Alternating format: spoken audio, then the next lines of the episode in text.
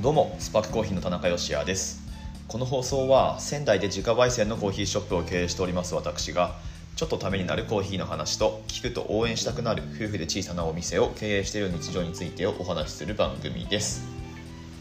今日もお店の中から収録をしていきます。よろしくお願いします。収録を今からするぞと思ってボイスメモのところですね録音のボタンを押そうと思ったんですがずっとこう後ろからなんか音が聞こえるんですね。音っていうかなんか声が聞こえるんですよ。あのピロリロリロン左へ曲がります。ピロリロリロン左へ曲がります。ずっと言ってるんですよ。はい。えっとお店がですねあの交差点に位置してましてだから角地ってことになるので、まあ、視認性はね、まあ、実は結構いいところにあるんですけれども東八番町っていうね一方通行の道路の、えー、まあ、交差点に面してるんですけれどもそこの信号が長いんですよ。信号が長くってだからね左へ曲がりますなんで、まあ、左折待ちのトラックがずっと後ろで今止まっててなかなかこう今からこのタイミングで収録がしたいんだっていう気にちゃんとちゃんとっていうかもうせっかくなってるのに収録がなかなかできないという状況がありまして、まあ、あのようやくね信号変わってトラックが行ったので服部コーヒーっていう、えー、会社のトラックだったんですけれどもどっか行ったので収録をしているという感じでございます。はい。またねオープニングオープニングトークとか別になくてもいいと思ってるんですけどまあまあなんかあのどうでもいい話でちょっと口を鳴らしてから喋り出した方がいいのかななんていうふうに思っておりますけれども。はい。ということで今日はそうだな。なんか久しぶりにコーヒーの役に立つお話みたいなことを最近あんまりしてなかったと思うので、まあ、今一度お話ししてみようと思います。この番組の、まあ、結構前半の方でその手の話題ってまあ出し尽くしたとは思わないですけれども、まあ、主要なところは押さえてあると思うので過去放送を聞いてもらうと、まあ、例えばその自分に合ったコーヒー豆の見つけ方とか、えおすすめのドリッパーとかっていう内容でお話ししてる回がありますので過去放送もぜひ聞いていただきたいんですけれども、まあ、最近聞き始めましたっていう人は特にですね、えー、なんですが、まあ、今一度結構ねやっぱりよく聞かれる質問で豆の保存とかえっ、ー、となんかその日数による味の出方みたいなことについてはよく質問あるのでその辺について今一度お話ししてみようと思いますのでぜひ最後までお付き合いください。本日は10月の12日水曜日の放送です。さてさてじゃあコーヒーのお話をしていきましょう。よろしくお願いします。今日最後にはそうだな理想的な豆の購入サイクルみたいなことを提案してみようと思うんですけれども多分実践するのは難しいとは思うんですが、まあ、お話進めていきましょう、まあ、豆の賞味期限的なところからまずお話しするとこれお店によってもちろん違うと思います。で焙煎されたコーヒー豆って実際そのなんだろうな健康被害みたいなことに関しては僕は聞いたことがないですね。うん。まあなんか古いコーヒー飲んでお腹痛くなったんだけどちょっと古かったからかなとかっていうレベルのものであればまあまあ聞かなくはないですけれどもなんかよっぽどこう重大な何かが起こったってことは僕は聞いたことがないです。まあその辺で言ったらなんだろう乾物みたいな取り扱われ方をすることもあるしでまあなんだろうマス商品みたいなものであればスーパーとかに並んでるものですね。そういったものであれば大概の賞味期限って焙煎から1年ないしは2年くらいのものもあるんじゃないかな、まあ、そのくらいの、スパンで設定されてることが多いと思います。で片や自家焙煎店の場合だと、まあ、自家焙煎店ってまあちっちゃくやってる僕らみたいな、お店のことですけれども、まあ、そういったところだともう少し賞味期限はタイトに設定されている場合が多いんだと思います。単にその健康被害とかっていうことではなくって、まあ、香りを楽しめるかどうかっていうことに主眼が置かれるわけですねよりその専門店の場合は。でその点で言ったら僕らのお店の場合は豆の賞味期限はあと賞味期限でいいのか。賞味期限は2ヶ月に設定してます、まあ、焙煎日から60日ってことですね。意外とこのいつ焙煎されたコーヒーなのか、うん、その今お客さんが買ったコーヒーっていうのがいつ焙煎されたコーヒーなのかっていうことについてあんまりこう注意が払われないことが結構あるんですけれども実はこれを少し意識していただくとより美味しくコーヒーを楽しんでいただけるんじゃないかなと、まあ、常々思っています。なので私たちのお店だと焙煎日は豆のパッケージの表面に表示するようにしています。お店によっては、まあ、裏側に書いてあったりとかあと、まあ、アメリカのロースターとかでよくあるのはそこにスタンプで押されてたりとかっていう場合が結構あります。なのでね僕らは海外で豆買いに行ったりする時は必ずそのそこにスタンプが押してあるかどうか、まあ、その日付ですね。それをチェックしてまあ、その料亭とかもあるのでこれ実際持ち帰ってどのくらいのタイミングで飲み始めるかみたいなのを逆算して豆を買ったりするわけですね。あんまりこう前に焙煎されたものだとちょっと古いなとか、うん、そういうのを判断基準にするわけです。で、えー、私たちのお店の場合は賞味期限は60日っていうふうに設定はしてるんですけれども実際あの飲めるか飲めないかで言ったらそれ過ぎても全然飲めます。まあなんなら1年経ってももちろん飲めはするんですけれどもただそこはやっぱりその味わいの、えー、劣化とのトレードオフってことになるので、うん、飲めるけれども、まあ、やっぱり香りは抜けていくっていう形ですね。はい。で、まあ、うちの豆の賞味期限60日っていうのは結構タイトな方だと思います。大概こういう自家焙煎店でもまあ3ヶ月とかないしは半年くらいに設定することも多いんじゃないでしょうかね。はい。という感じなんですが逆になんかもう焙煎したら焙煎したてがピークなんでもうすぐ飲んでくださいねっていう風に言っているお店もあったりします。そちらはま考え方としてはコーヒー豆はもう生鮮食品なんでもうなるべく早めに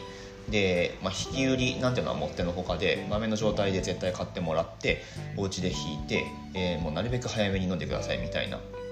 打ち出しをしているところもあります。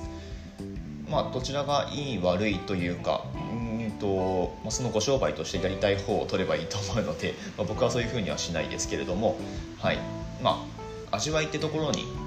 ん、やっぱり主眼を置いて、えー、お客さんには楽しんでほしいなって思いますので。まあまあそういうふうに設定してるっていう感じですね。あのまあ、必ずしもその買ってすぐ飲んでくださいっていうような打ち出しはスパークコーヒーはしてないですよっていうことです。で実際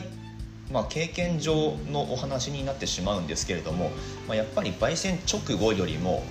ある程度日数置いた方が、まあ、いわゆるその味が馴染むっていう状態になると思うのでこれはどの豆に対しても言えると思います。スパークコーヒーの豆であれば。はい。なので販売期限っていうものをえ別で設定してるんですけれども、まあ、それは一応焙煎後から10日ってことになってます。なので焙煎後10日以上過ぎたものはまあ、実は基本的には豆の陳列棚には並んでないっていうことになるんですね。ただそのここからがちょっと難しくって豆によってその焙煎後何日置いたらピークの状態になるのか風味が、えより強くで、まあ、味わい的にも甘く感じられるのかっていうのが豆によって若干違うんですよね。はい。傾向としてはアフリカ産のコーヒーはねちょっとそのピークが後ろにあるような気がしています、まあ、3週間ないしは1ヶ月過ぎたくらいの方が逆に良かったりするんです、はい、逆に、えっと、中米または南米産のコーヒーだとまあ23週間くらいをピークに1ヶ月くらいだとちょっと香りが抜けてくるかなっていうような印象を僕は持っています、まあ、これはあのお店としてっていうか、えー、個人的な意見になるんですけれども、はい、なんじゃないかなっていうふうに思っていて逆に言ったらあのそんなに買ってすぐあのなんかもう香りが飛んじゃうから買った、えー、その週のうちに飲まないとみたいな感じで、えー、消費していくっていう必要は別にないですよっていうことになります。まあこの辺りは本当にお店によって何ていうか主義主張がそれぞれ異なりますしそれぞれ尊重されるべきものだと思うので、まあ、一概には言えないんですけれども、まあ、あくまでスパークコーヒーの場合はそのような感じと。あとは焙煎の仕方によっても多分違うんだと思います。とりわけ鮮度を重視されるお店ってまあ、あのうちのお店の近くにも実はあるんですけれども、まあ、特殊な焙煎機を使っている場合も少なくないんですね。特殊な焙煎機ってどういうものかっていうと3分くらいで焙煎が終了してしまう、まあ、オーダー焙煎のような形でお客さんはお店に来店したら生の状態で豆を選んででそこからお店の人がその生の豆をその特殊な3分くらいで焼けちゃう焙煎機に入れてで焼きたてを販売しますというような形のコーヒー豆屋さんだとまあ、その焙煎機の特性上ってことだと思うんですけれどもその手の焙煎機で焙煎された、まあ、高速高温短時間焙煎かな、えー、っていう焙煎機で焙煎されたコーヒーってまあなんていうかこう風味の抜けが早いと思うんですよね。これも僕の経験上のお話になります。なので、まあ、そういった焙煎機で焙煎されたコーヒーだと、まあ、やっぱり1週間とかどんなに長くても2週間とかそのくらいで、え、飲んでしまわないとちょっと1ヶ月後の豆だと香りが結構抜けてしまってるっていうことが往々にしてあるんだと思います。なので、まあ、本当に一概には言えないんですよ。なのでそのお店の人に聞くっていうのがまあ一番、えー、なんだろうないい豆の選び方だと思うんですけれども。はい。えーまあ、スパークコーヒーの場合はそのような感じで、えー、おすすめをしてますということですね。必ずしもその買ってすぐ飲み切ってくださいねっていうものではないし、えー、もちろん引いた状態でも販売しています、はい。まあ、この辺りはもう本当に、うん、お客さんにフィットする形ってねそれぞれあると思いますし、えー、一応味わい的にはこのタイミングで飲んでもらうのが一番美味しいですよっていうおすすめはもちろんしますけれども、まあ、そこからあとはお客さんのライフスタイルに合った形で、えー、楽しんでいただければいいのではないかと思ってますので、はい。あのー、もちろん豆ひいて販売もしています。で、えー、最後にそうだな。豆のじゃあ理想的な購入スパンってどういう感じなのかどういうふうに豆を買っていけばいいのかっていうことなんですけれども、まあ、前提としてまずご自宅でコーヒー豆をひいて楽しまれてるっていう場合の、えー、お話として最初になんかこれを買うっていうものを決めたら例えばうちの場合だとスパークブレンドっていうブレンドがありますけれどもこれを買うんだっていうふうに決めたとするじゃないですか。で最初に何グラム買えばいいかというと 200g 買ってもらうのをおすすめしてます。はい、なんかいろいろこう試したいから 100g ずつこういろいろ飲みたいんだっていう、え、そういうニーズももちろん分かるんですけれどもまず一番最初に、えー、買うべき量としては 200g 買うことをおすすめします。これ理由は、えー、すぐ説明しますけれども。で 200g 買いますよねまず。じゃあ10月の毎週土曜日に来店されるとして、えー、ちょっともう過ぎちゃいましたけども10月2日土曜日に1回来店してスパークブレンドを 200g 買ったとするじゃないですか。で次の週9日土曜日が、まあ、また土曜日がやってくるわけですね。で1人で毎日1杯ずつくらい飲んでいると仮定すると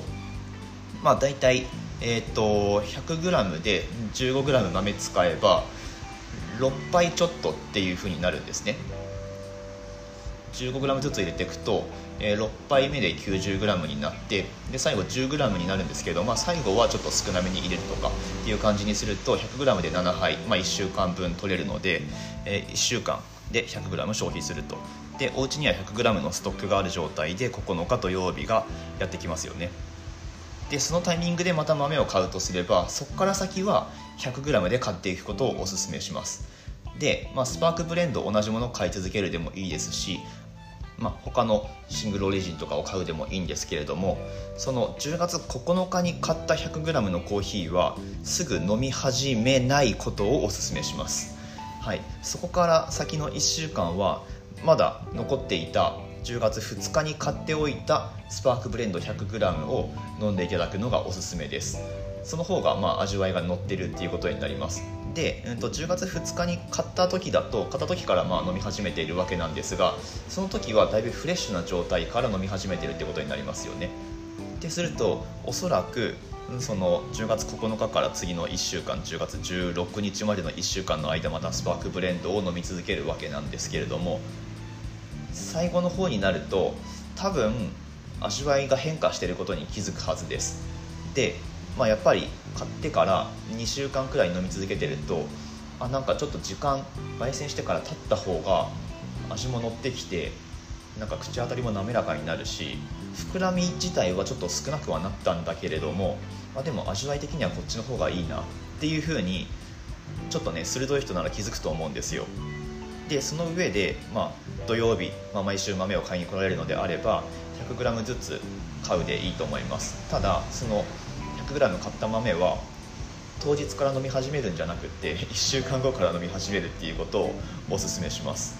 もう特にその味わいにフォーカスするんであればそのような買い方がおすすめ。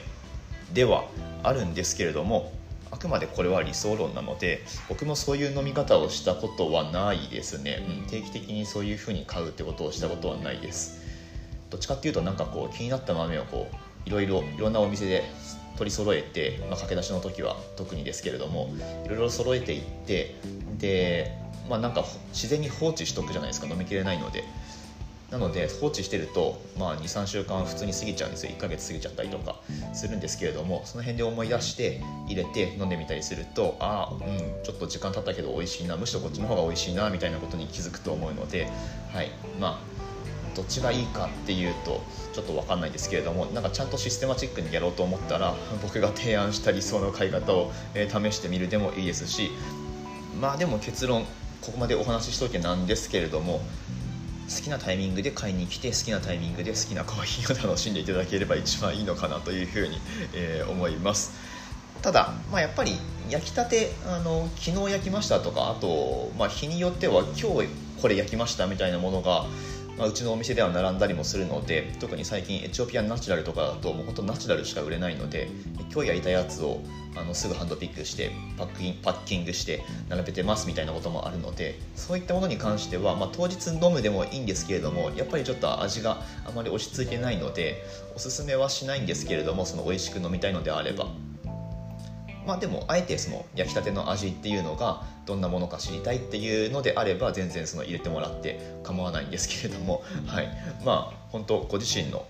何て言うか合うやり方でコーヒーを楽しんでいただければいいのかなというふうに思っております。ということで今日最初に参考になるお話をしますって言った記憶があるんですけれども結局のところ参考になるのかどうなのかちょっと微妙なお話をしてしまったような気がしますけれども焙煎後の味わいの変化とかまあ、あとそれを踏まえた上でどういう風なペースでコーヒー豆を買っていけばいいのかっていうことについて今日はお話をさせていただきました。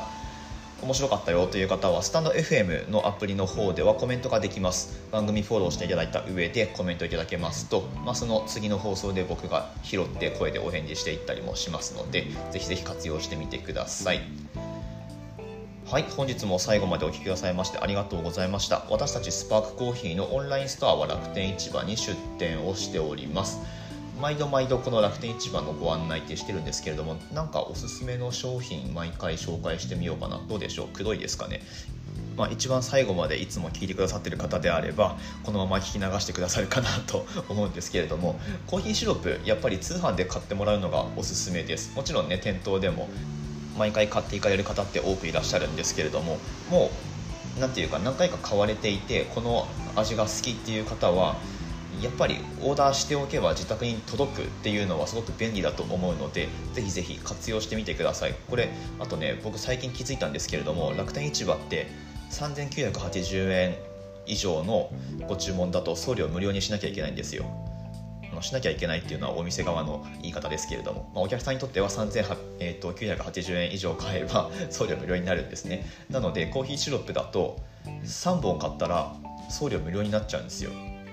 でこれお店で、えー、出してる値段値段と確か変わらなかったと思うのでお店に3本あのなんか車なり、えー、交通費なり払って買いに来るよりも楽天で頼んだ方が絶対得なんですね。なのでもうまとめ買いしちゃおうっていう方はですねコーヒーシロップ3本以上特に買われるっていう方は楽天市場からオーダーしていただくのがとってもお得ですのでぜひぜひ活用してみてください。お店側がですね未然を切って配送料は負担させていただきますので 言い方言い方ね。はい。えー、まあ喜んで発送いたしますのでぜひぜひ活用してみてください。ということで明日の放送でまたお会いしましょう。美味しいコーヒーで一日が輝く。Good Coffee Sparks Your Day スパークコーヒーの田中でした Bye.